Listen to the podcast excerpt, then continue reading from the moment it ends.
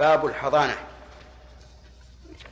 الحضانة مأخوذة من الحضن وهو الحجر. حجر الإنسان. يقال احتضن الرجل إذا وضعه في حضنه والتزمه وهي حفظ الصغير والسفيه والمجنون عما يضره والقيام بمصالحه. هذه الحضانة اصطلاحا. حفظ الصغير والمجنون ومن؟ والسفيه. عما يضره والقيام بمصالحه. يعني حفظ القاصر وحمايته مما يضره والقيام بمصالحه. وهي, وهي واجبة. ولكنها هل هي واجبة للحاضن أو واجبة عليه؟ نقول أما عند التزاحم فهي واجبة للحاضن وأما عند التخاذل فهي واجبة. فرض كفاية على الأقارب أن يحضنوا هؤلاء من أقاربهم يعني الصغير والمجنون والسفيه. السفيه بمعنى المعتوه الذي لا يحسن يتصرف.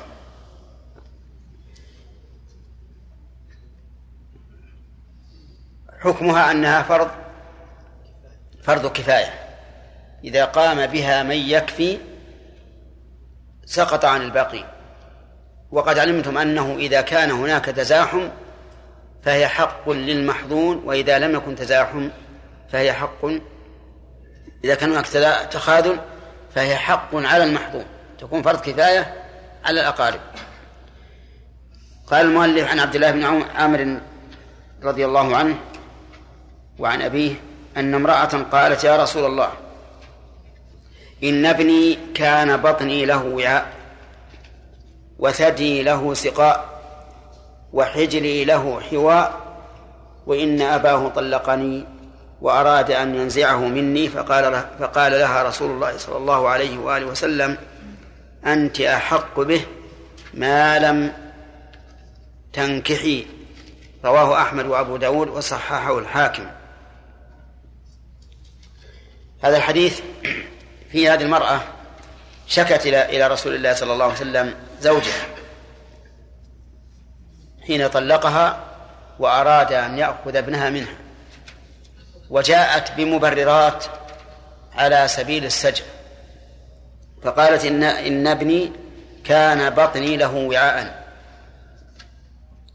بمنزلة الوعاء الذي يوضع فيه الطعام. وهذا وصف مطابق تماما وكان ثدي له سقاء لأنه يشرب منه اللبن. فهو بمنزلة السقاء الذي يشرب منه الإنسان الماء واللبن.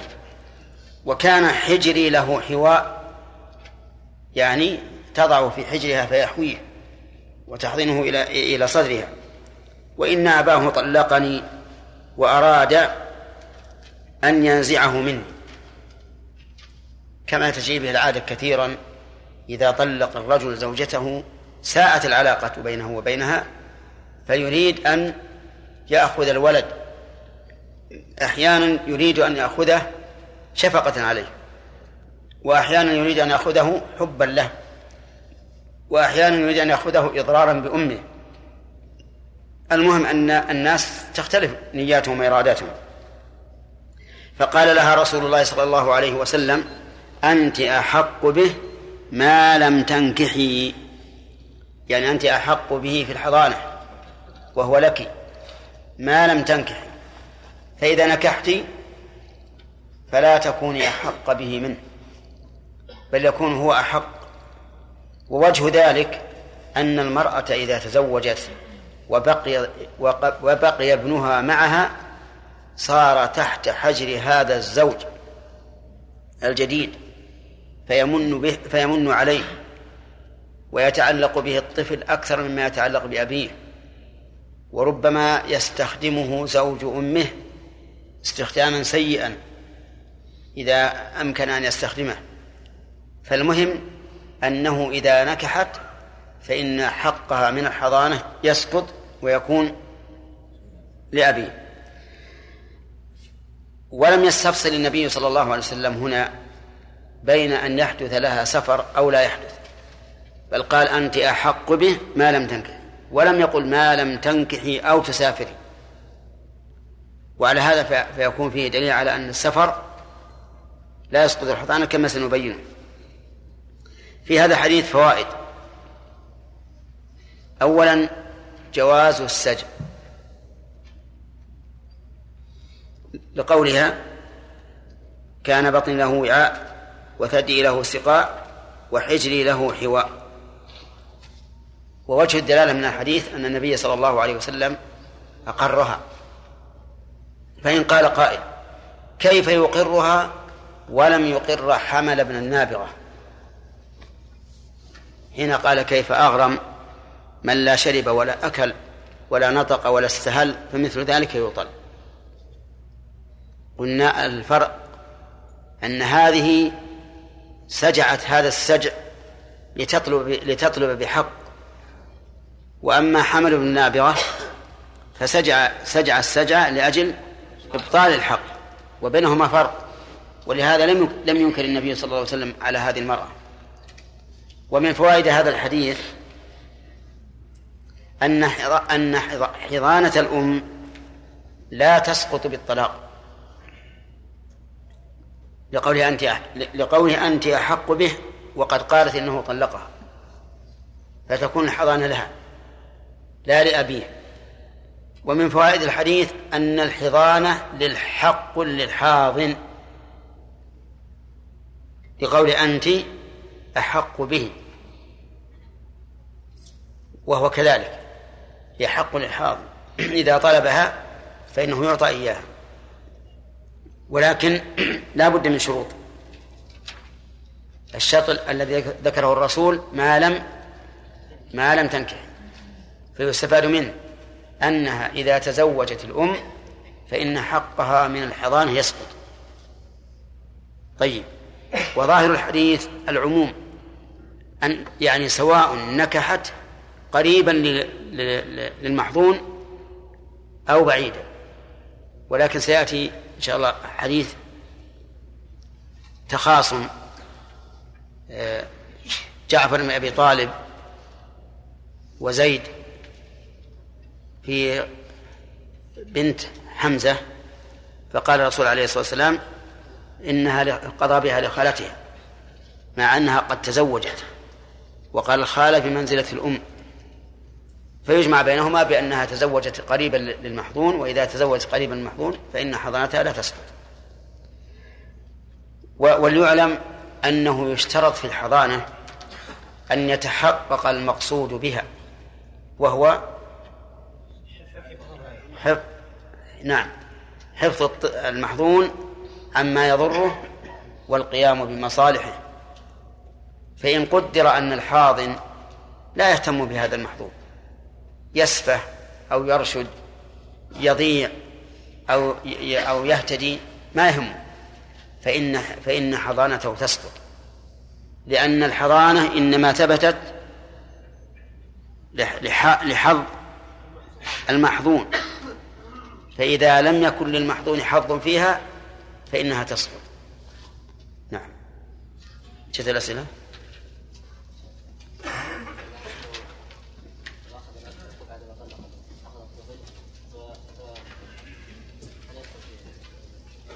كيف؟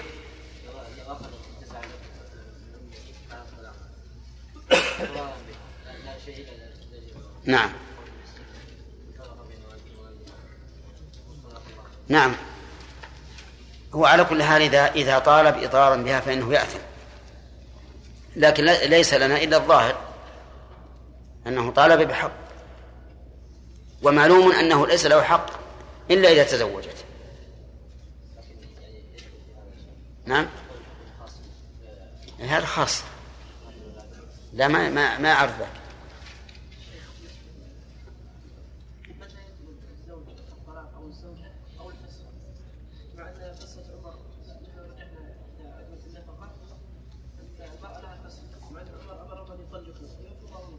نعم. متى نقول مثلا المرأة إذا طالبت. الفسخ والطلاق ما بينها فرق المقصود الفراق. لكن إن وقع بلفظ الطلاق حسب من الطلاق. وإذا وقع بلفظ الفسخ لم يحسب من الطلاق نعم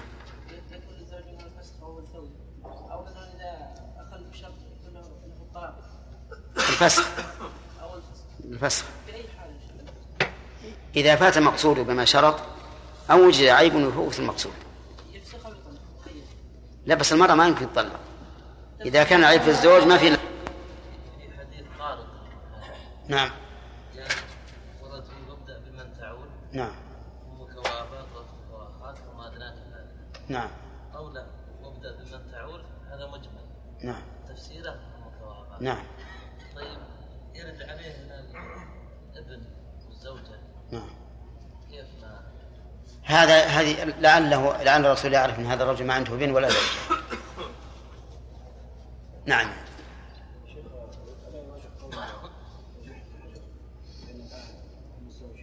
نعم. نعم. إنه إيش؟ أبو هريرة اقرأ الحديث. اقرأ الحديث.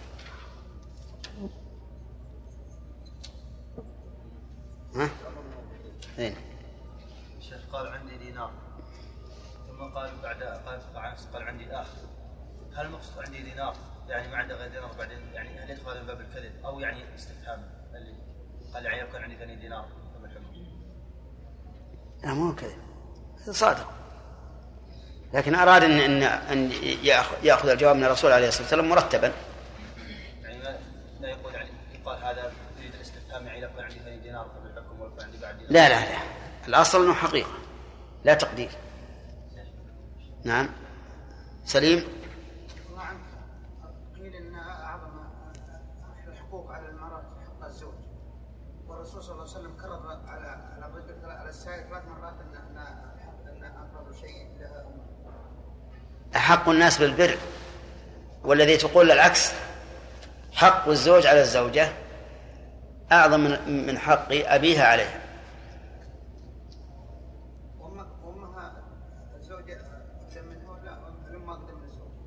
لا الزوج أقدم. لكن الزوج ما تجب نفقته, نفقته عليها. إنما بالسلطة والإمرة. الزوج أقدم النبي صلى الله عليه وسلم عندما قضى لها امتحان خالتها لما قال جعفر هي بنت عمي وخالتها نعم. نعم نعم. ما يكون لأنه اجتمع فيها يعني جهتان لا الرسول علم. قال الخالة بمنزلة بمنزلة الأم الأم. فبين أن المرجح هو الخالة دون القرابة. سيأتينا الحديث إن شاء الله تعالى. نعم.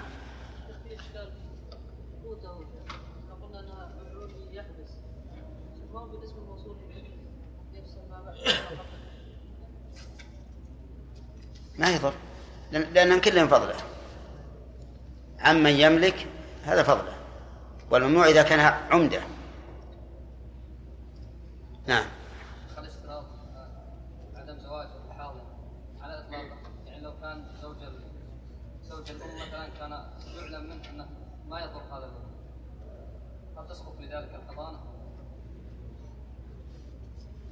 هو لابد من الشروط. شروط الحاضن لابد منها.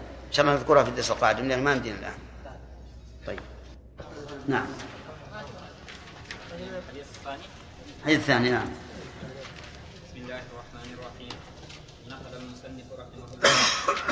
وعن أبي هريرة رضي الله تعالى عنه أن امرأة قالت يا رسول الله إن زوجي يريد أن يذهب بابني وقد نفعني وسقاني من بئر أبي عنبه عنبه عنبه فجاء زوجها فقال النبي صلى الله عليه وسلم يا غلام هذا أبوك وهذه أمك فخذ بيد أيهما شئت. فأخذ بيد أمه فانطلقت به رواه أحمد والأربعة وصححه الترمذي.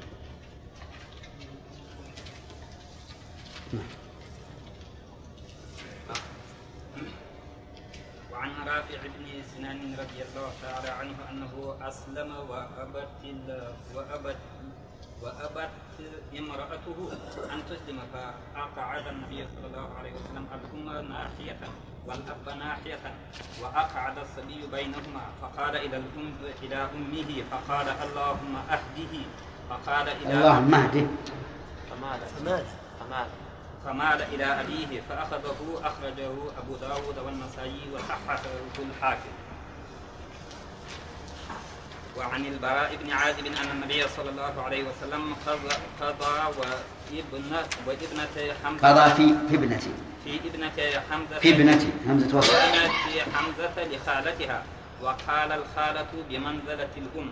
أخرجه البخاري. وأخرجه أحمد من حديث علي رضي الله تعالى عنه. قال والجارية عند خالتها. وأن الخالة والدة. وعن أبي هريرة رضي الله تعالى عنه قال قال رسول الله صلى الله عليه وسلم إذا أحد إذا أتى أحدكم خادمه بطعامه فإن لم يجلسه معه فليناوله لقمة أو لقمتين متفق عليه واللفظ للبخاري. وعن وعن ابن عمر رضي الله تعالى عنه عن النبي صلى الله عليه وسلم قال عذبت امرأة في هرة سجنتها حتى ماتت فدخلت النار فيها. لا هي أطعمتها وسقتها إذ هي حبستها ولا هي تركتها تأكل من حشاش الأرض. متفق عليه. بسم الله الرحمن الرحيم. سبق لنا معنى الحضانة وأنها مشتقة في اللغة من من الحضن وهو الحجر. وفي الاصطلاح نعم. نعم. حفظ الصغير والمجنون والسفيه عما يضره والقيام بمصالحه وسبق لنا هل هي حق للحاضن أو حق عليه؟ الله بعد بعد عند الازدحام هل هي حق له أو عليه فيها اذا اذا كان في ازدحام فهي حق للحاضر واذا كان عند المشاحة.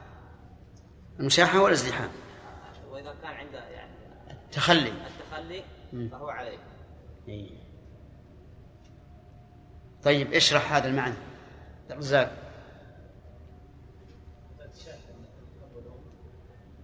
إذا تشاح الأولياء. كل واحد يقول أنا أريد أن أحضنها. طيب فيقدم الأولى في الأولى. والتخلي فرط احد منهم أو أو أو جميعهم فهو حق للمحكوم يلزم بها الأولى الأولى فالأولى طيب. فصارت من وجه حق للحاضن ومن وجه حق عليه. طيب. آه، من الذي يقدم؟ هل هو الأم أو الأب؟ أم ماذا؟ سبق لنا بيان ذلك. الأم. دليله دليل أن النبي صلى الله عليه وسلم أخذ يمينها فقال أنت أحق به أحق به. أحق به ما لم تنكح نعم. أحسنت. قال أنت أحق به ما لم تنكح ولأن المعنى يقتضي ذلك. عبيد الله.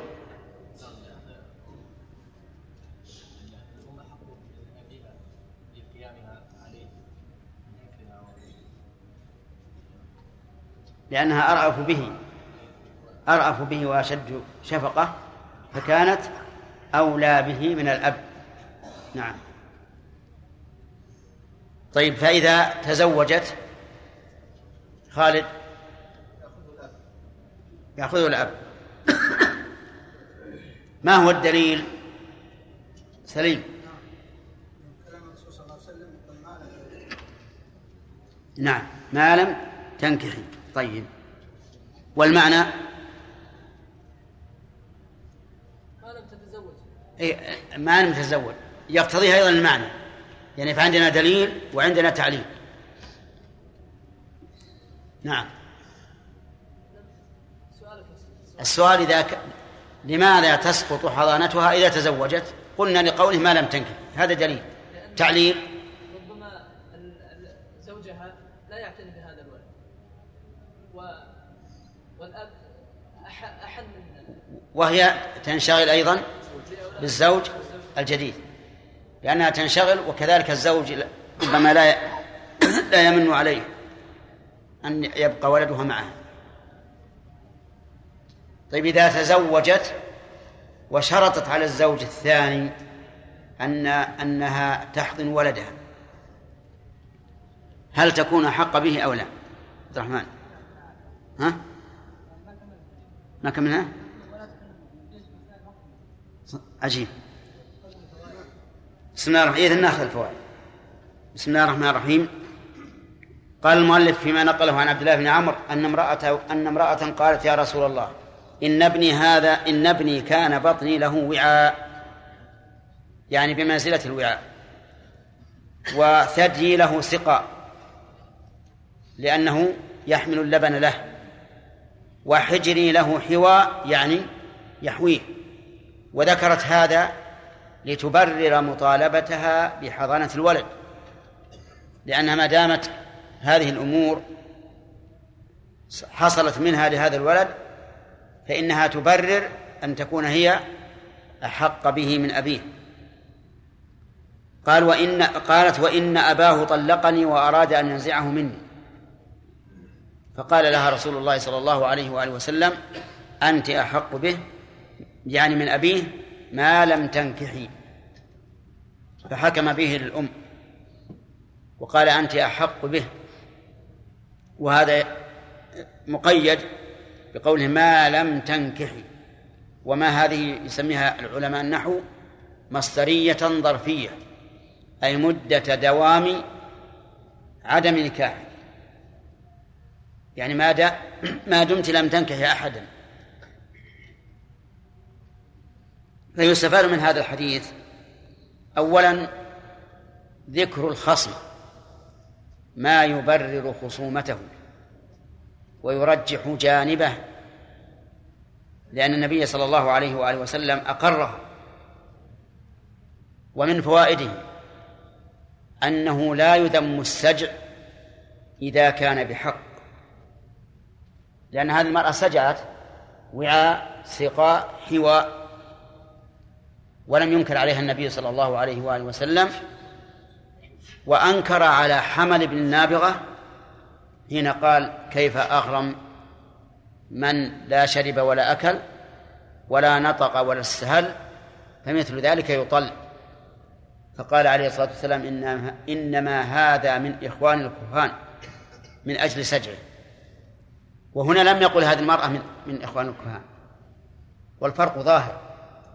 لأن هذه المرأة تطالب بحق وذاك يريد أن يبطل حقا. فلهذا لم ينكر عليها النبي صلى الله عليه وآله وسلم فدل هذا على جواز السجع إذا لم يتوصل به إلى إبطال حق أو إحقاق باطل. ومن فوائد هذه هذا الحديث جواز مخاصمة الزوجين بعضهما لبعض.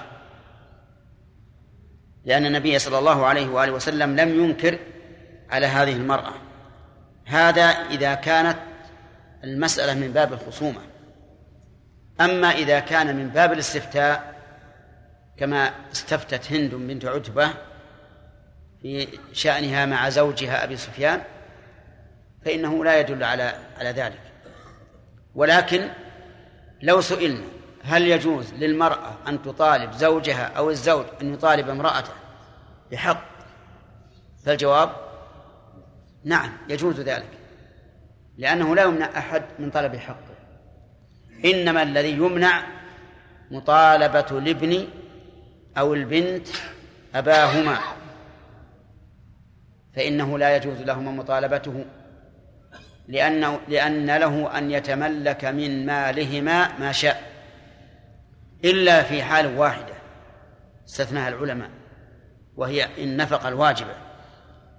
فإن النفقة الواجبة للولد ذكرا كان أم أنثى أن يطالب أباه بها لأنها لأن هذه لحفظ النفس وحفظ النفس ضرورة. طيب ومن فوائد هذا الحديث أن الأم مقدمة على الأب في الحضانة إلا إذا تزوجت لقول أنت أحق به ما لم تنكحي. ومن فوائد الحديث الإشارة إلى أهن إلى أن أهم مقصود في الحضانة هي رعاية الطفل لقوله ما لم تنكحي. لأن الحكمة من سقوط حضانتها بنكاحها انشغالها بالزوج. وضيق الزوج ذرعا بالولد. ومن فوائد هذا الحديث أنها أن حضانتها تسقط ولو رضي الزوج بذلك أي بحضانتها بأن شرط عليه أن تبقى حضانتها لولدها من الزوج السابق فرضي فإنها ليست أحق به لعموم قوله ما لم تنكحي أو ما لم تنكحي. ولأن الزوج ربما يرضى عن إكراه في أول الأمر ثم تختلف الحال. ومن فوائد الحديث أن ظاهره أنه لا فرق بين أن تتزوج بزوج قريب من المحظون أو بعيد منه. وجهه العموم ما لم تنكح لكن سيأتينا في حديث البراء بن عازب ما يخالف ذلك ويأتي الكلام عليه إن شاء الله. فإذا قال قائل هل هناك من ضابط يضبط من يقدم في الحضانة؟ نقول نعم ذكر العلماء ضوابط. ذكر العلماء ضوابط لكن اختلفوا واضطربوا فيها اضطرابا كثيرا. وذلك لأنه ليس هناك دليل يفصل تفصيلا واضحا. وأحسن ما ما ذكر في هذا ما ذهب إليه شيخ, شيخ الإسلام ابن تيمية ورأيه يتلخص في البيتين الآتيين. وقدم الأقرب ثم الأنثى وإن يكونا ذكرا وأنثى. فأقرعا في جهة وقدم أبوة إن نسيت آخر البيت.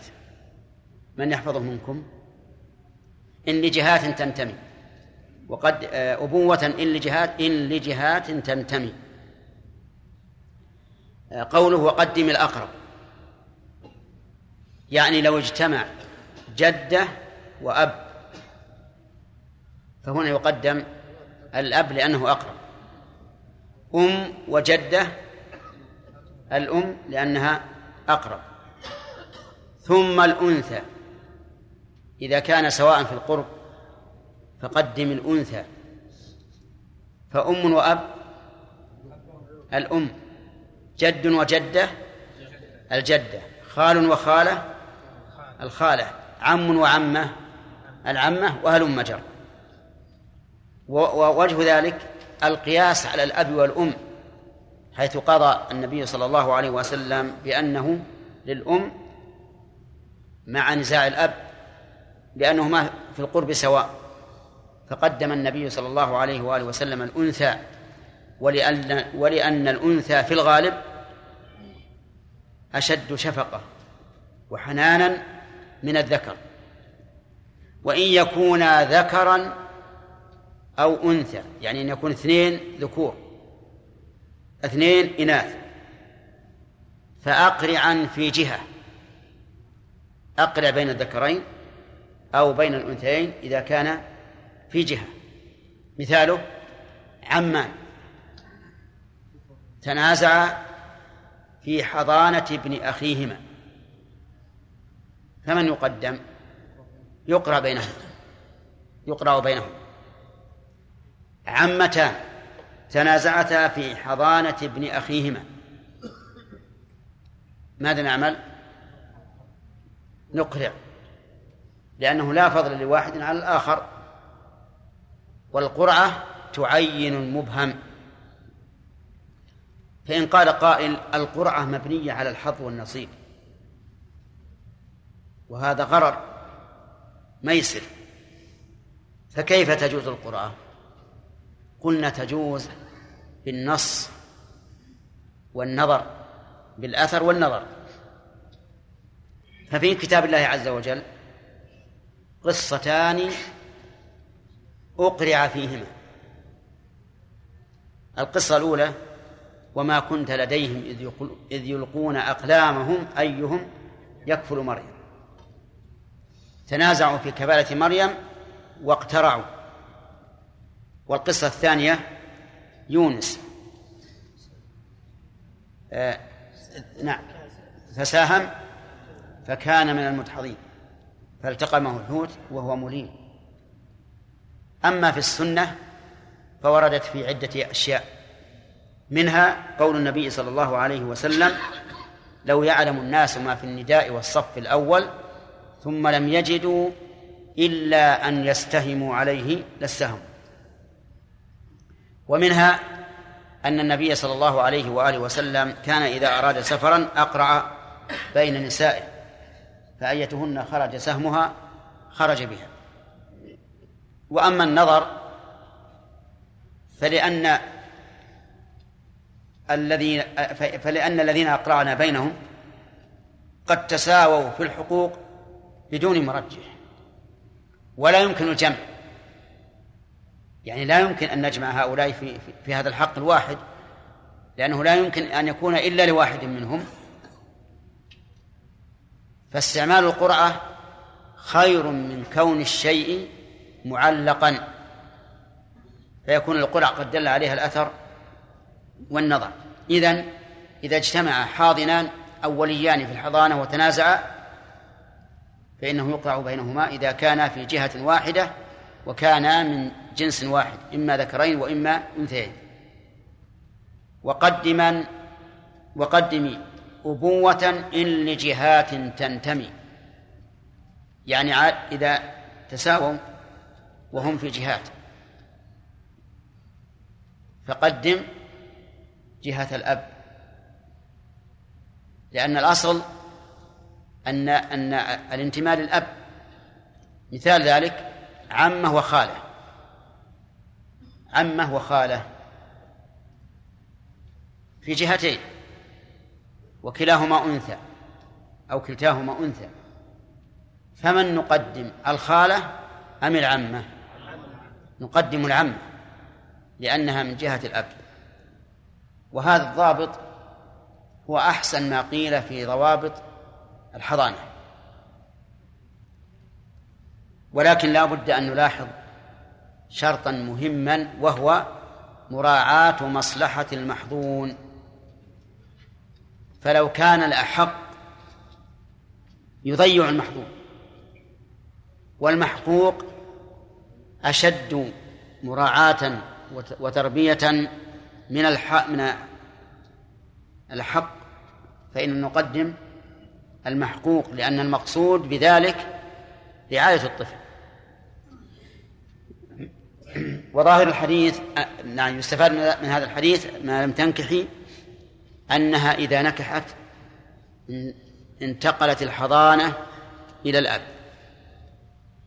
ولكن هذا ما لم يكن انتقال الحضانة إلى الأب سببا لإضاعة الطفل. مثل أن يجعله الأب عند ضرة أمه عند ضرة أمه التي تزوجت. ومعروف ما بين الضرتان الضرتين من الغيرة التي قد تؤدي إلى البغضاء. وحينئذ لا تقوم زوجة أبيه بمصالحه. فمثل هذا لا يجوز أن يعطيه الأب حتى وإن تزوجت الأم. بل تكون الأم أحق فإن خفنا أن تضيعه أيضا انتقلت الحضانة إلى من بعدهما لأنه لا يجوز إقرار المحظون بيد من لا يصونه ويصلحه. طيب. نعم. السؤال بعدين. فنحن نقول إذا كان يلزم من من رده إلى أبيه بنكاح أمه أن أن يضيع الولد وألا يتربى فإنها تنتقل الحضانة من الأب إلى الأم إذا كان يمكن أن تقوم بواجب الحضانة أو إلى من سواها.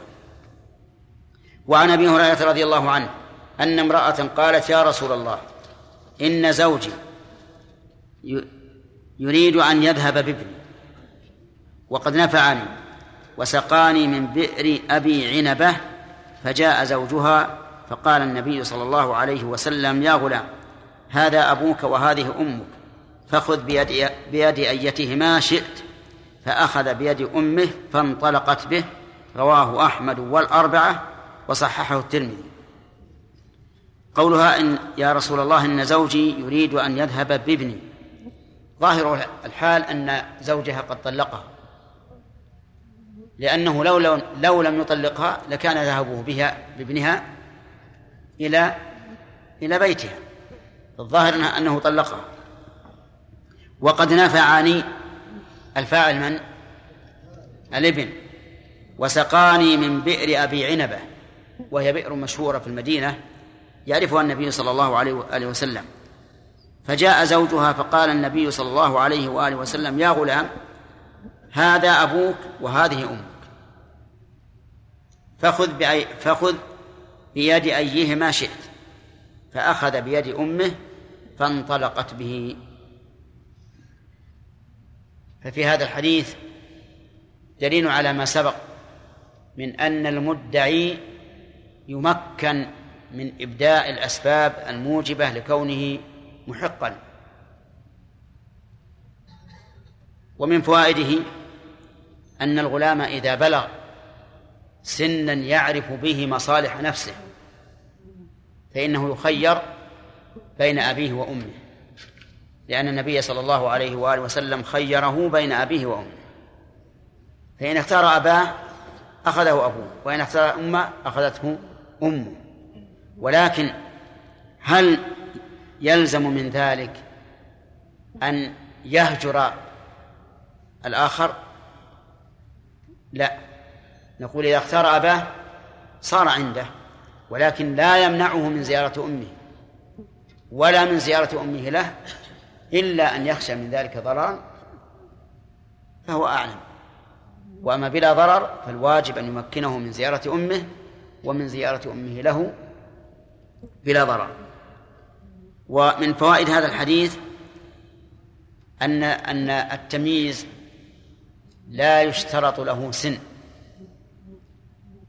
لأنه هنا علق بفهم الطفل واختياره من يرى أنه أصلح له ولم يعلق بسن معين وهذا موضع اختلف فيه العلماء. فمنهم من قال إن السن إن التمييز يعتبر بالسن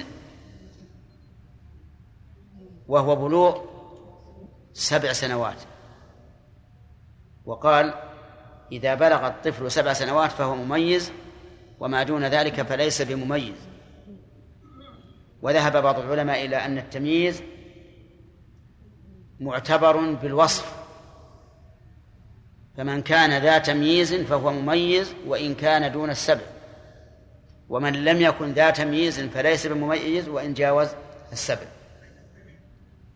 وأن ذكر السبع في قول الرسول صلى الله عليه وآله وسلم مروا أبناءكم بالصلاة السبع بناء على الأغلب. أن من بلغ السبع صار مميزا فإذا قال قائل إذا اعتبرتم التمييز بالوصف فما هو الوصف؟ قال العلماء هو الذي يفهم الخطاب ويرد الجواب. يفهم ويرد وليس يفهم ولا يرد. لأن الذي يفهم ولا يرد يكون هذا بثلاث سنوات أو أقل.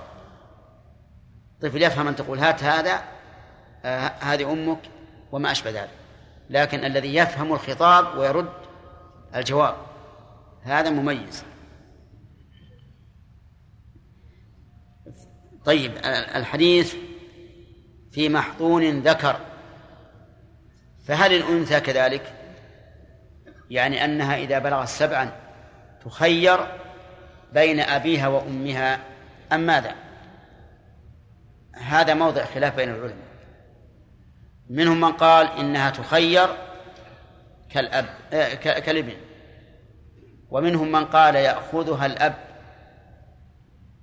لأن بقاءها وهي بنت شابة عند أمها يخشى عليها. إذ أن الأم لا يمكن أن تدافع لو أنه سطع عليها رجل غاشم. ومنهم من قال بل تبقى عند أمها حتى تبلغ. المذهب الأول أن أن أباها يأخذها عنده. ولكن القول الثاني أصح أنها تبقى عند أمها لأن أمها أرحم بها من غيرها. ولأن تعلق البنت بأمها أكثر من تعلق الطفل. ولأن عناية الأم ببنتها في تعليمها حوائج البيت من طبخ وغيره أكثر بكثير من عناية زوج زوجة أبيها أو جدتها من قبل أبيها فالصواب أنها تبقى عند أمها حتى تتزوج إلا إذا خفنا من ذلك ضررا بأن تكون الأم في بيت غير مصون ويكثر الفساق. الذين يتسورون البيوت ففي هذه الحال لا بد أن تكون عند أبيها الذي يحميها. وعن رافع بن سنان رضي الله عنه أنه أسلم وأبت امرأته أن تسلم فأقعد النبي صلى الله عليه وآله وسلم الأم ناحية والأب ناحية وأخذ وأقعد الصبي بينهما فمال إلى أمه فقال اللهم اهده فمال إلى أبيه فأخذه أخرجه أبو داود والنسائي وصححه الحاكم.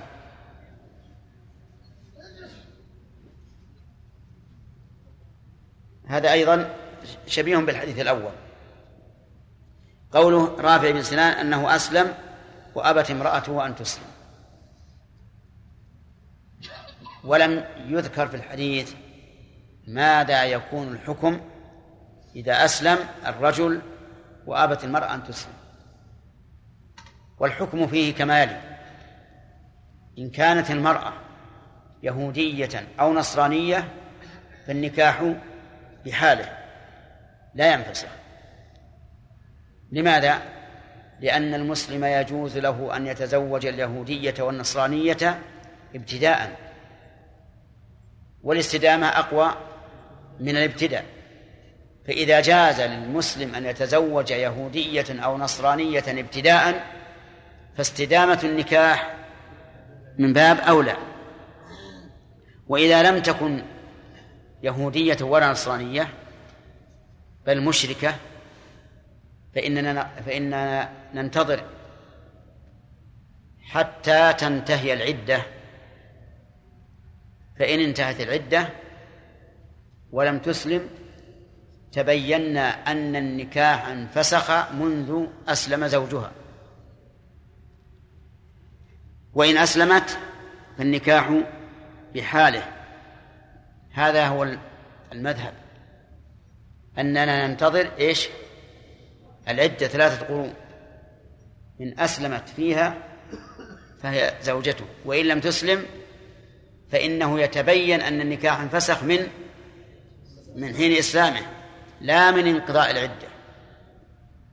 وقال بعض العلماء بل ينفسخ النكاح من حين إسلامه وإبائها لأنها صارت ممن لا يحل له.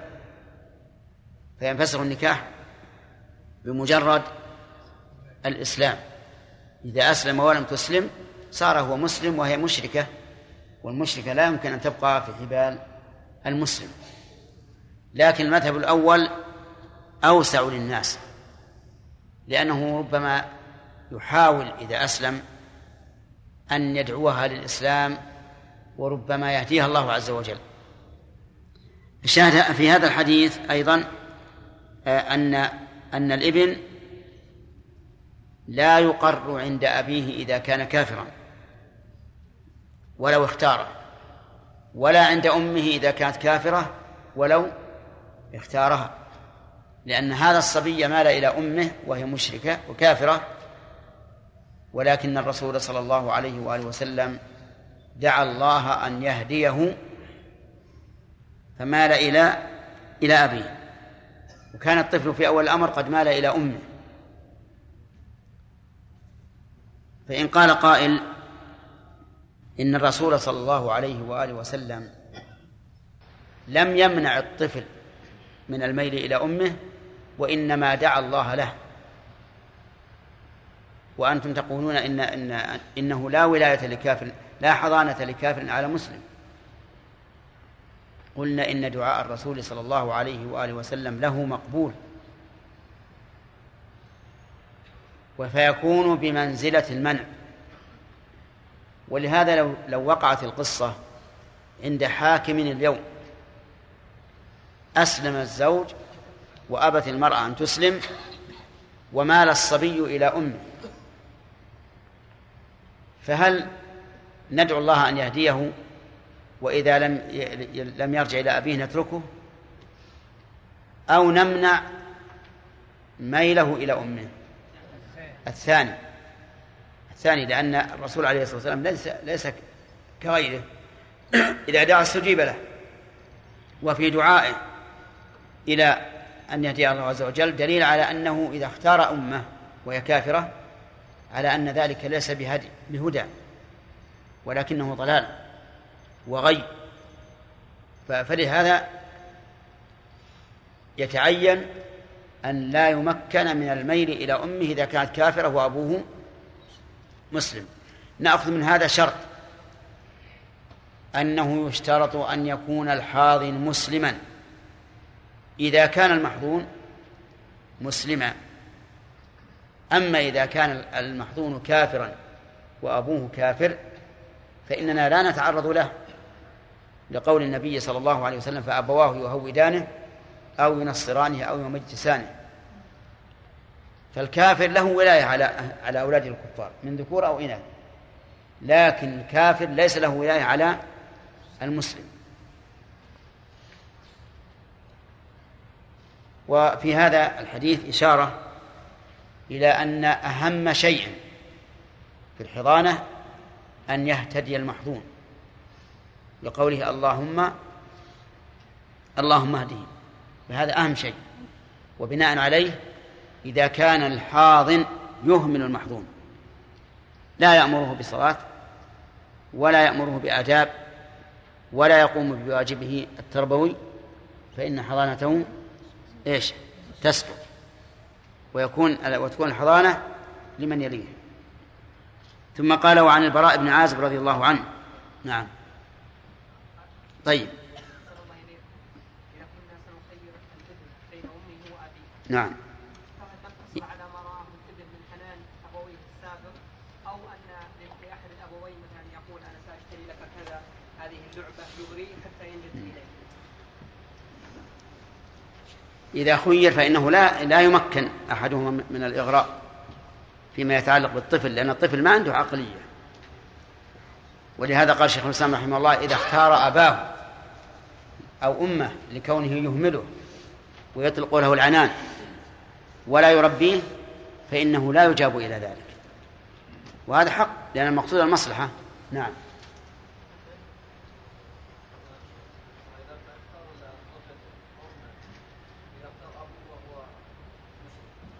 مشرك ما يمكن. هذا هو هو حديثنا الذي معنا الآن. نقول إنه لا يمكن لأنه لا ولاية لكافر على مسلم. وإن تزوج يعطى لحاضن آخر أو لا.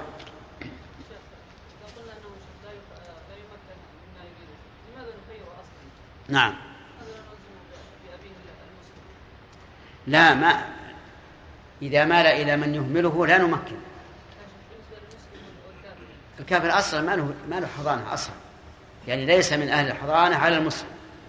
ولهذا من شرط الحاضن أن يكون مسلما إذا كان المحظون مسلما. نعم. غيره. أيها لا أقعده بينهما فقط. ولا ولا في ذكر التخيير لكن لما رآه مائلا إلى أمه قال اللهم اهدي فدل هذا على أن ميله إلى أمه ليس من الهداية. نعم. قول النبي صلى الله عليه وسلم به ما لم من باب الفتوى ومن باب الحكم. لسنا قلنا يحتمل أن يكون حاضرا. ويحتمل أن أن لا يكون حاضرا فإن كان حاضرا فهو حكم. وإن كان غير حاضر فهو فتوى لكن يثبت به الحكم الشرعي على كل تقدير. الحكم الشرعي لا يختلف على كل تقدير. نعم. شيخ بارك الله فيكم لو قال قائل إن استدلال بهذا الحديث ان النبي صلى الله عليه وسلم دعا له نعم هذا يعني منع لو قال قائل إن النبي الأنبياء لا يشترط نعم. بدليل دعوات نوح وإبراهيم عليه الصلاة والسلام وما ورد عن النبي صلى الله عليه وسلم دعا فلم يجب أيضا فقال إن لا يشترط اجابه مجرد دعائه بالهداية له يدل على أن بقاؤه عند أمه مخالف للهداية سواء استجيب أو أو لم يستجب. شيخ بارك الله فيك اذا عميت تخاصموا على ابن الاخ ابن اخيه فقلت يا شيخ يقرا بينهم لماذا لا نقول أكبر أكبر كيف؟ العم الكبير لماذا لا لا, نعم. لا لماذا نفضل الأكبر؟ كب- كبير أفضل لأنه لماذا؟ لأن احت...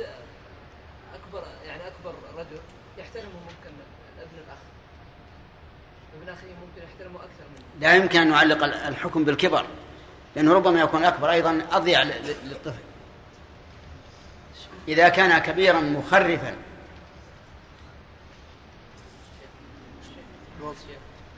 ورب لا على كل حال يمكن أن نقول مع التساوي مع التساوي في الولاية والرعاية يمكن أن نقدم الأكبر. قال المؤلف في درس الليلة الجديد قال وعن البراء بن عازب رضي الله عنه أن النبي صلى الله عليه وآله وسلم قضى في ابنة حمزة لخالتها وقال الخالة بمنزلة الأم. حمزة هو عم النبي صلى الله عليه وآله وسلم ابن عبد المطلب. قتل شهيدا في أحد. وهو سيد الشهداء وأفضل الشهداء. اللهم إلا من قتل بغير معركة كعمر بن الخطاب مثلا فإنه أفضل منه أفضل منه من حيث قيامه بالإسلام والدين ونفع المسلمين به وإن كان حمزة أفضل منه نسبا. هذه البنت قضى بها النبي صلى الله عليه وآله وسلم لخالتها وقال الخالة بمنزلة الأم وذلك أنه تنازع فيها ثلاثة. علي بن أبي طالب رضي الله عنه وأخوه جعفر بن أبي طالب وهو زوج خالتها. والثالث زيد بن حارثة وقال إنها ابنة أخي يعني من الرضاع أو لأن الرسول آخى بينه وبين حمزة. تنازع فيها الثلاثة فقاضى بها النبي صلى الله عليه وآله وسلم لخالتها وأعطاها جعفر ابن أبي طالب. وقال الخالة بمنزلة الأم. فيستفاد من هذا الحديث أنه إذا تنازع ثلاثة في طفل سواء كان غلاما أو أو أمة. إذا تنازعوا في طفل فإنه يقدم من هو أحق.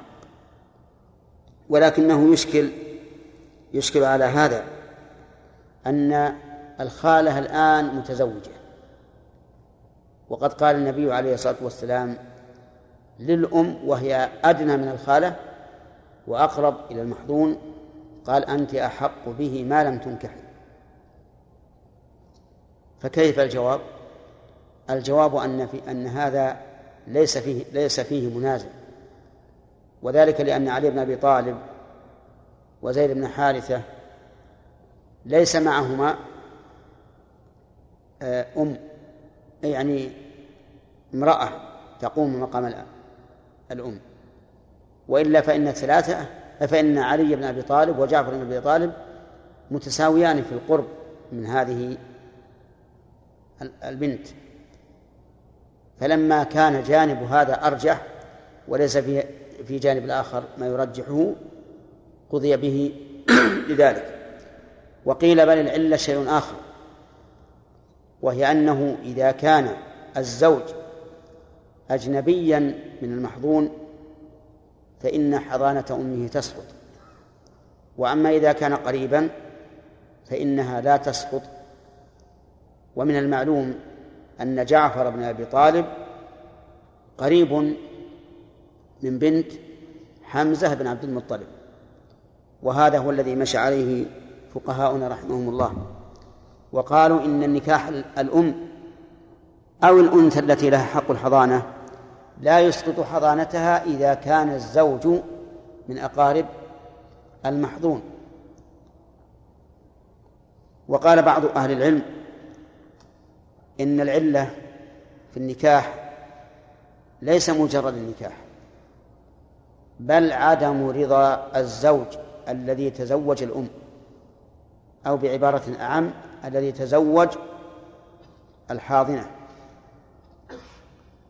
فإذا كان الزوج راضيا بذلك بل مطالبا به فإن حق الأم أو المرأة أو بعبارة أعم فإن حق المرأة التي لها الحضانة لا يسقط. وعلى هذا يكون المراعاة حق من؟ حق الزوج. فإذا رضي بذلك فلا بأس. وعلى الوجه الثاني يكون المراءة حق حق المحظون. إن كان الزوج قريبا منه فالحضانة باقية. وإن كان غير قريب فإن الحضانة تسقط. والقولان الأخيران كلاهما في الميزان سواء. وذلك أن الزوج الجديد إذا رضي بأن تبقى بنت زوجته التي لها لها حضانتها إذا رضي أن تبقى وعلم أن الرجل ثقة وأمين فينبغي أن لا يسقط أن لا يسقط حق الأم. لأن بقاء الطفلة أو أو الطفل مع أمه في هذه الحال أقرب إلى مصلحته مما لو مما لو كان عند أبيه وجعله الأب عند ضرة أمه التي فارقها فإن الأمر يكون صعبا. وعلى هذا فنختار أحد الوجهين. إما أن نقول إذا تزوجت من لها الحضانة بزوج أجنبي من المحظون سقطت حضانتها. أو نقول إذا تزوجت نعم. وإن تزوجت بقريب فإنها لا تسقط.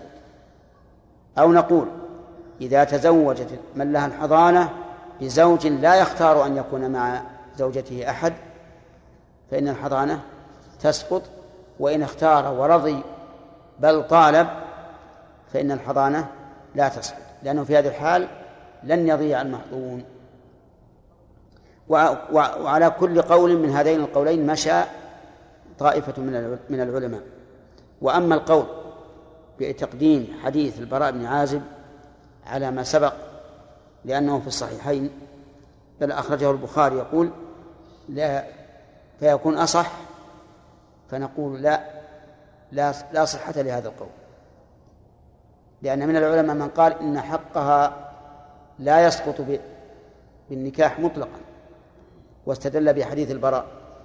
ولكننا نقول لا نعدل إلى الترجيح إلا إذا تعذر الجمع. أما إذا أمكن الجمع بأحد الوجهين السابقين فإنه لا حاجة للترجيح في هذا الحديث فوائد آه، من من فوائده. عدل النبي صلى الله عليه وآله وسلم. وإلا فمن المعلوم أن علي بن أبي طالب رضي الله عنه أفضل الثلاثة لكن لعدله عليه الصلاة والسلام قضى بما يقتضيه العدل. ومن فوائد الحديث تقديم الأنثى على الذكر في الحضانة إذا كانوا في منزلة واحدة. وقد سبق لأن الرسول عليه الصلاة والسلام قد رجح جانب جعفر لكون خالتها معه.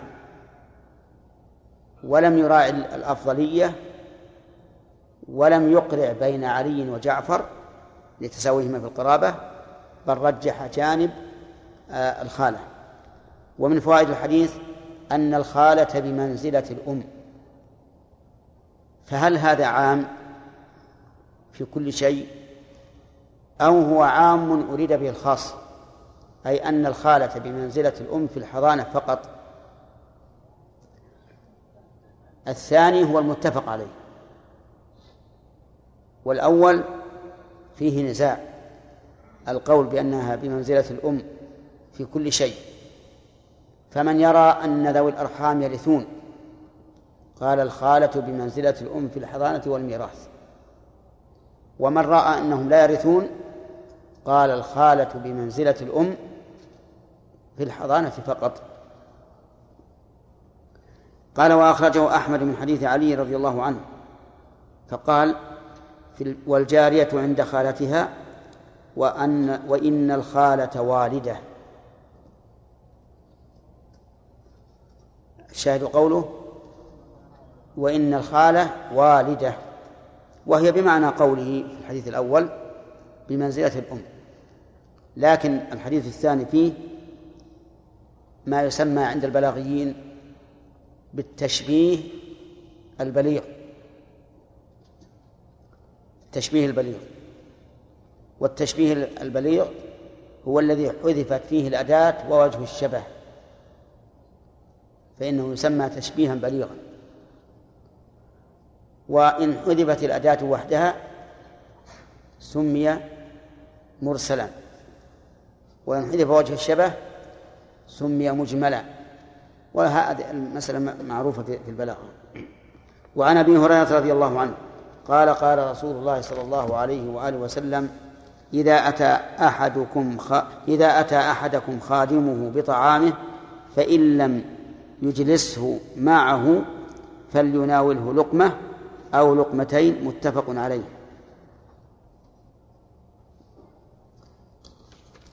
إذا أتى أحدكم خادمه. لماذا صار الذي يلي الفعل منصوبا والآخر مرفوعا؟ لأنه من باب تقديم المفعول على الفاعل وتقديم المفعول على الفاعل جائز. ومنه قوله تعالى وإذ ابتلى إبراهيم ربه بكلمات وقول إذا أتى أحد أحدكم خادمه بطعامه أي بطعام السيد فإن لم يجلسه معه فليناوله لقمة أو لقمتين متفق عليه. يعني فالأفضل أن يجلسه معه لأن في ذلك فائدتين. الفائدة الأولى التواضع حيث يجعل الخادم يأكل معه. والفائدة الثانية جبر خاطر الخادم لأنه إذا قال اجلس تفضل كل فإنه يجبر خاطره. ولكن لو لم يفعل فلا حرج عليه لأن الخادم نفسه أيضا لا يكون في قلبه شيء على سيده إذا لم يجلسه معه لأنه يعرف نفسه أنه خادم. ولكن يقول فليناوله لقمة أو لقمتين. يعني لا يحرمه منه يعطيه ولو بعض الشيء. متفق عليه واللفظ للبخاري. وهنا نسأل ما وجه مناسبة هذا الباب لباب الح... هذا الحديث لباب الحضانة؟ نعم. أن السيد يقوم على إطعام وقيام مصالح خادم نعم. اي نعم. لأن ابن الزوجة حضرته يكون يخدم زوجه لا لا هذا بعيد. إذا كان معاملة الخادم بهذه الطريقة فمعاملة الولد من باب أولى إيه. أن تكون بالرفق. طيب. نعم. إذا كانت تغذية الروح مهمة من باب أولى أن يهتم الإنسان بالحضانة أو تغذية الجسم. تغذية الجسم نعم من باب أولى. على كل حال هي ال- المناسبة لها عدة أوجه. منها ما ذكر الإخوان وهو أنه إذا كان الإنسان يلاطف الخادم هذه الملاطفة فملاطفته للمحظون من باب أولى. لأن لأنه إذا كان الرسول عليه الصلاة والسلام أمرنا وأرشدنا إلى أن نلاطف الخدم وهم خدم فما بالك بالمحظوم فإذا جاء المحظوم بالطعام فنقول أجلسه معك أو ناوله لقمة أو لقمتين. وهذا أقرب ما يكون من من المناسبة. ومنها أنه إذا كان يجب علينا تغذية الأبدان في من ولانا الله عليه فتغذية الأرواح من باب من باب أولى. يستفاد من هذا الحديث فوائد. منها جواز استخدام الغير. لقوله إذا أتى أحدكم خادمه بطعامه. ويتفرع على هذه الفائدة أن ذلك ليس من باب الترف. ولكن هل الأفضل أن يستخدم الغير أو أن يخدم نفسه إلا لحاجة؟ هذا أحسن. أن يخدم نفسه إلا لحاجة. لأن الرسول عليه الصلاة والسلام غالب أحواله أنه يكون في مهنة أهله في البيت يصلحه مع أن له خدما لكنه كان يباشر ذلك بنفسه. ومن فوائد هذا الحديث أن الخادم مؤتمن على طعام السيد. لقوله إذا أتى أحدكم خادمه أحدكم خادمه بطعام. ولكن هل نأتمن الخدم على الطعام مطلقا أو نقول الأصل الائتمان ما لم يوجد سبب يغير هذا الأصل. الثاني وبناء على ذلك نقول لا يكن في قلبك شك مما يقدم إليك الخادم. ولكن إن حصل ريبة فلا حرج أن تحتاط.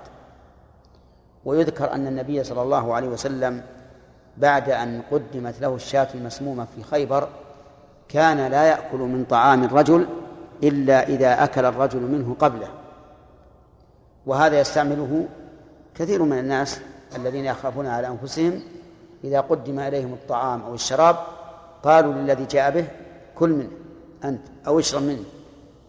لأجل إن كان فيه ما يحذر يكون هذا الذي أكله هو, أول الفريسة. ومن فوائد هذا الحديث أنه ينبغي للإنسان أن يكون متواضعا. لقوله عليه الصلاة والسلام فإن لم يجلسه معه فليناوله. ومن فوائد هذا الحديث أنه ينبغي للإنسان أن يجبر خاطر من من خدمه بالجبر الأعلى أو بالجبر الأدنى. الأعلى أن يجعله مساويا له والأدنى دون ذلك. وعن ابن عمر عن النبي صلى الله عليه وآله وسلم قال عذبت امرأة في هرة حبس سجنتها حتى ماتت فدخلت النار فيها لا هي أطعمتها وسقتها إذ هي حبستها ولا هي تركتها تأكل من خشاش الأرض. عذبت امرأة في هرة. امرأة نكرة. ولم يعين اسمها لأن المقصود هو الحكم وقوله في هرة سجنتها في هنا للظرفية. لا تصل الظرفية؟ لا لا تصل الظرفية لأن كيف تكون المرأة في وسط الهرة؟ ولكنها للسببية في هرة أي بسببها. وقول سجنتها يعني حبستها حتى ماتت فدخلت النار فيها فيها أي بسببها. لا هي أطعمتها وسقتها إذ هي حبستها ولا هي تركتها تأكل من خشاش الأرض. متفق عليه. خشاش الأرض ما فيها من الحشرات لأن الهرة تأكل حشرات الأرض كما هو معروف. ففي هذا الحديث يخبر النبي عليه الصلاة والسلام أن امرأة دخلت النار بسبب هذه الهرة التي حبستها حتى ماتت فلا هي فلا هي أطعمتها ولا هي سقتها ولا تركتها تأكل من خشاش الأرض. فعذبت بذلك. ولكن هل هذا العذاب عذاب مستمر؟ لا. لأن العذاب الذي على المعا... الذي على المعاصي التي دون الكفر لا يستوجب الخلود في النار. فإن قال قائل ما وجه مناسبة هذا الحديث لباب الحضانة؟ نعم. من باب أولى. من باب أولى أنه إذا عذبت في هرة فإذا عذب الطعام عن المحظور يكون العذاب أشد. يعني أن الإنسان إذا أهمل ما تحت يده من من غير البشر وعذب بذلك فتعذيبه بالبشر من باب أولى. نعم هذا الصحيح. يستفاد من هذا الحديث إثبات العذاب. إثبات العذاب في النار. وكيف اطلع النبي صلى الله عليه وسلم على ذلك؟ اطلع على ذلك في صلاة الكسوف. حين عرضت له النار. فرأى فيها عمرو بن لحي الخزاعي الذي الذي هو أول من أدخل الضلال والشرك على على العرب. ورأى فيها صاحب المحجن الذي يسرق الحجاج بمحجنه. المحجن هو العصا المحني الرأس فإذا مر بالحاج أخذه بهذا المحجن إن تفطن له قال هذا من المحجن وإن لم يتفطن له أخذه ومشى. ورأى فيها صاحبة الهرة تعذب في النار بسبب هذه الهرة. ويستفاد من ذلك تحريم حبس البهائم. في محل تهلك فيه سواء كان ذلك للجوع أو العطش أو الحر الشديد أو البرد الشديد لأن الحيوان قد يموت بغير الجوع والعطش قد يموت بالبرد الشديد قد يموت بالحر الشديد فيحرم حبسه فيما يكون سببا لهلاكه. ومن فوائد هذا الحديث جواز حبس الحيوان إذا قام الإنسان بالواجب. واجب الأكل والشرب والتدفئة والتبريد.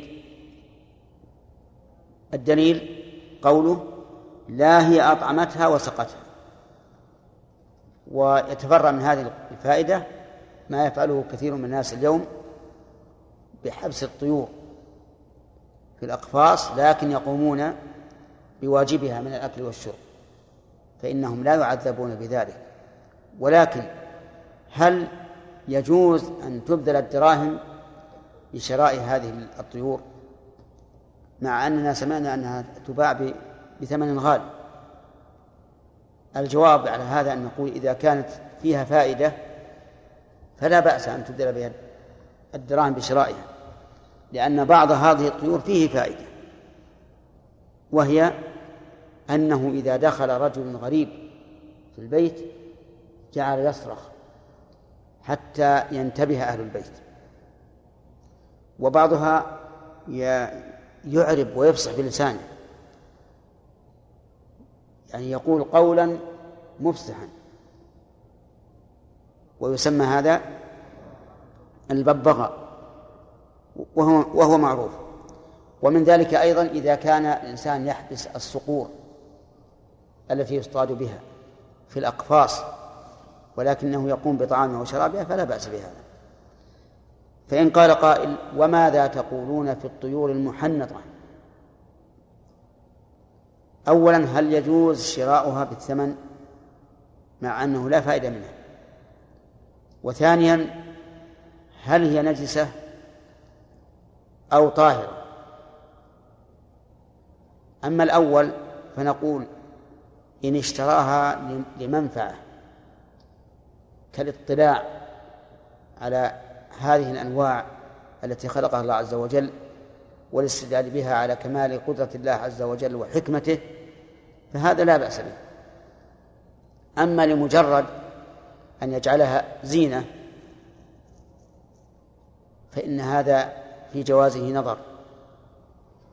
أما إذا جعلها عند المدخل من أجل حماية البيت من الشياطين فإن هذا لا يجوز لأن هذا سبب غير غير شرعي.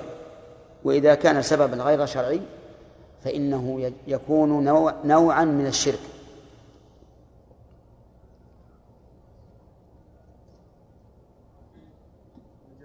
و وأما النجاسة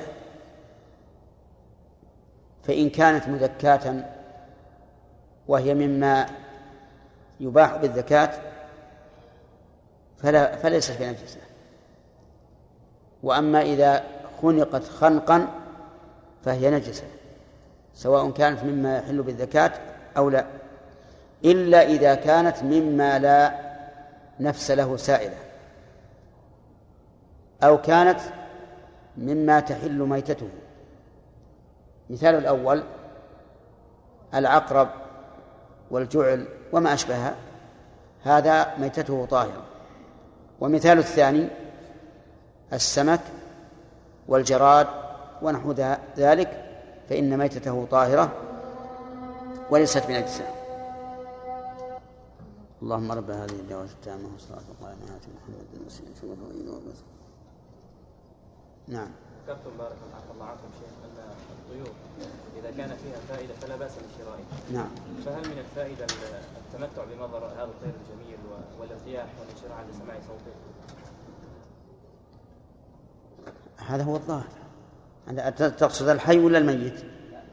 الحي أي نعم الظاهر إن هذا هذه من من المصلحة وتدخل في عموم قوله تعالى هو الذي خلق لكم ما في الأرض جميعا نعم. نفس عملية التحليل فيها شيء من لا ما في التعذيب لأن بعضهم يحنط إذا ذبح.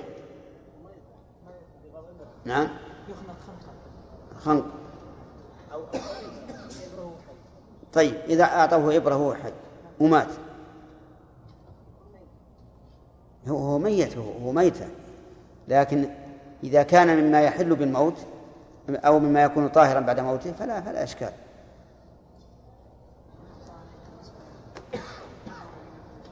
نعم.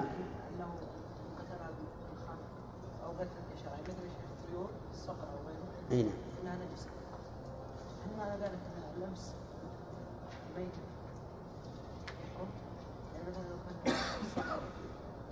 هو نحكم بالنجاسة. أما مسألة هل ينجس أو لا؟ هو إذا كان يابسا فإنه لا ينجس حتى لو مسسته بيدك لا ينجس. إذا كان رطبا تنتقل النجاسة إلى اليد أو إلى الثوب إذا مسه فإنه ينجس. على أن الريش والشعر ونحوه بعض العلماء يرى أنه لا ينجس بالموت يعني لو مات الحيوان فإنه لا ينجس لأنه لا تحل لا تحل الحياة. يخرج ما في جوفه نعم. لا يبقى الهيكل. الهيكل كله. ما يبقى؟ ما يبقى؟ سبحان الله. نعم. بس الجلد فقط؟ على كل حال إذا كان في مصلحة لا بأس. قد يكون في مصلحة الإنسان يعرف ما خلق الله في الأرض من هذه الحيوانات.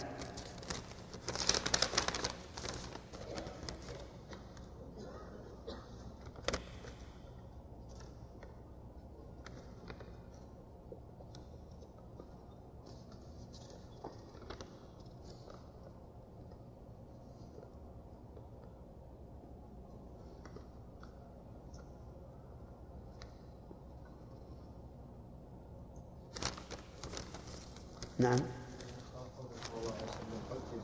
نعم. نعم.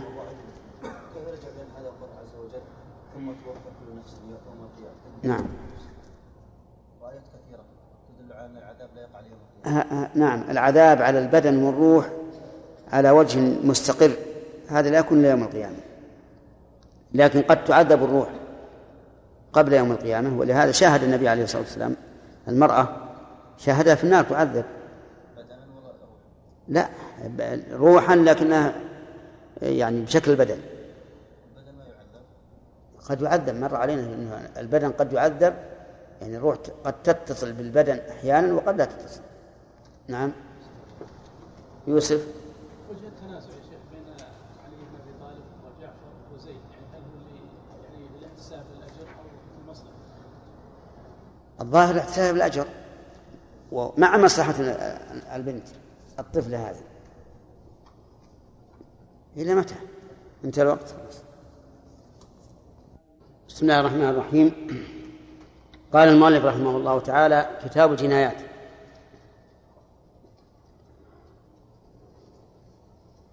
الجنايات جمع جناية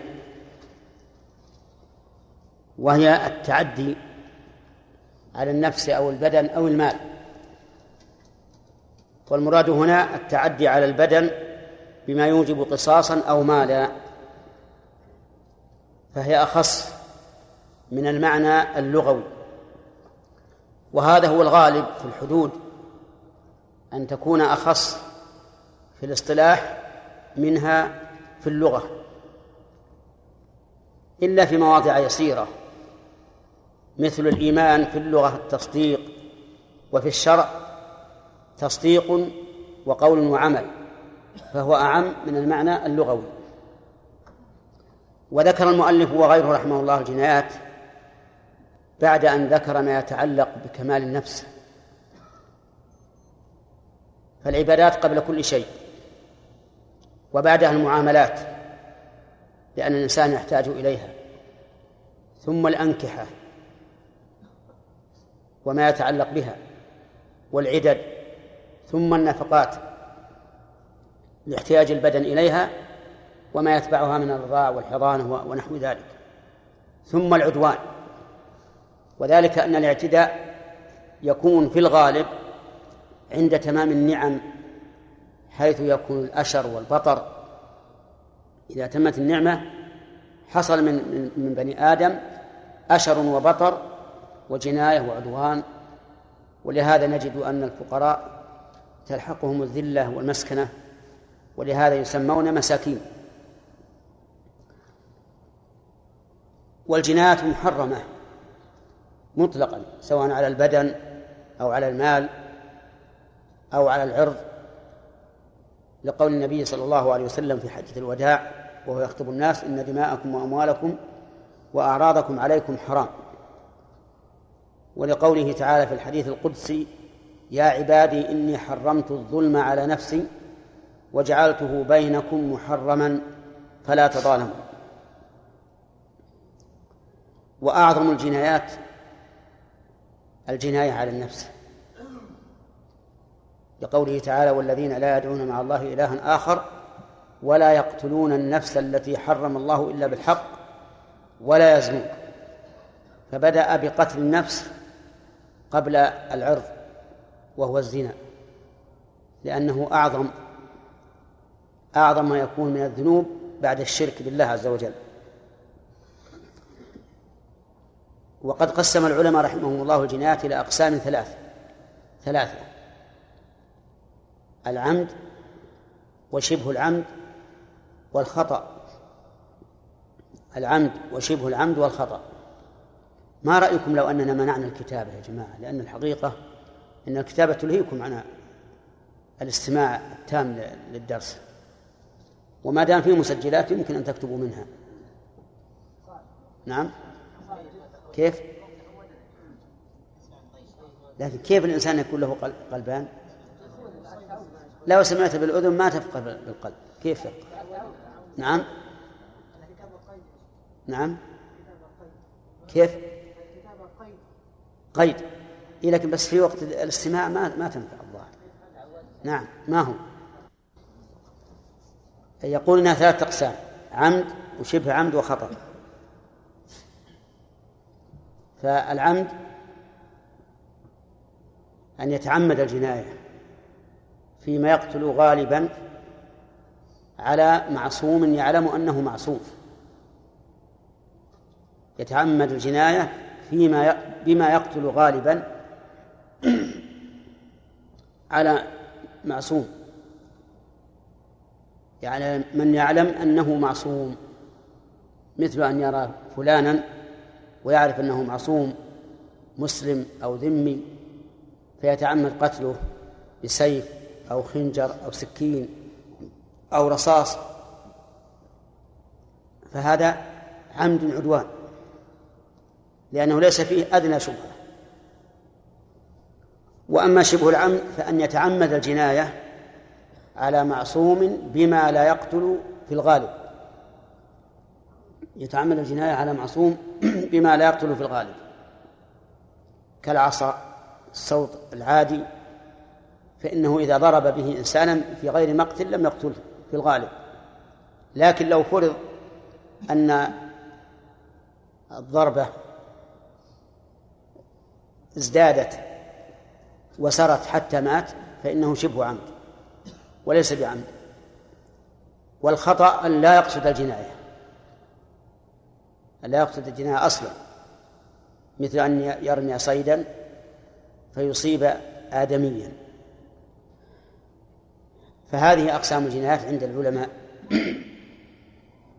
والذي فيه القصاص هو هو الأول العمد العدوان. وأما شبه العمد والخطأ فليس فيه قصاص وإنما فيه الدية والكفارة. والعمد فيه القصاص وليس فيه دية ولا كفارة إلا إذا اختار أولياء المقتول الدية فإنهم يأخذونها.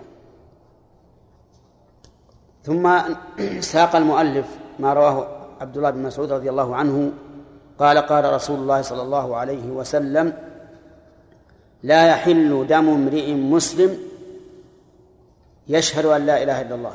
دمه أي قتله حتى ينسفك دمه. وهذا بناء على الغالب وإلا فقد يقتل بغير سفك الدم. لكن بناء على الغالب. وحديث عائشة اللي بعده أعم منه حيث قال لا يحل قتل مسلم. فهو أعم من أن يكون دما لأنه قد يقتله بخنق أو وطء على بطنه أو عصر لخصيتيه أو ما أشبه ذلك. وقوله يش مسلم يشهد أن لا إله إلا الله هذه الجملة تفسير لما قبلها لأن المسلم هو الذي يشهد أن لا إله إلا الله وأن محمدا رسول الله. ومعنى يشهد أن يعتقد بقلبه ناطقا بلسانه أن لا إله إلا الله. وجملة لا إله إلا الله جملة تشتمل على نفي وإثبات على نفي لكل معبود وإثبات لمعبود واحد وهو الله عز وجل. وقد اختلف المعربون في إعرابها على نحو ستة أوجه.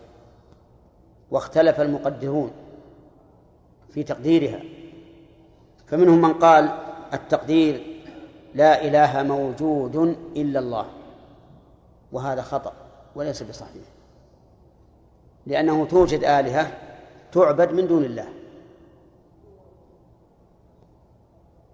ومنهم من قال المقدر محذوف تقديره حق. لا إله حق إلا الله. وهذا هو الصواب. بل هو المتعين. لأنه مطابق تماما لقوله تعالى ذلك بأن الله هو الحق وأن ما يدعون من دونه هو الباطل.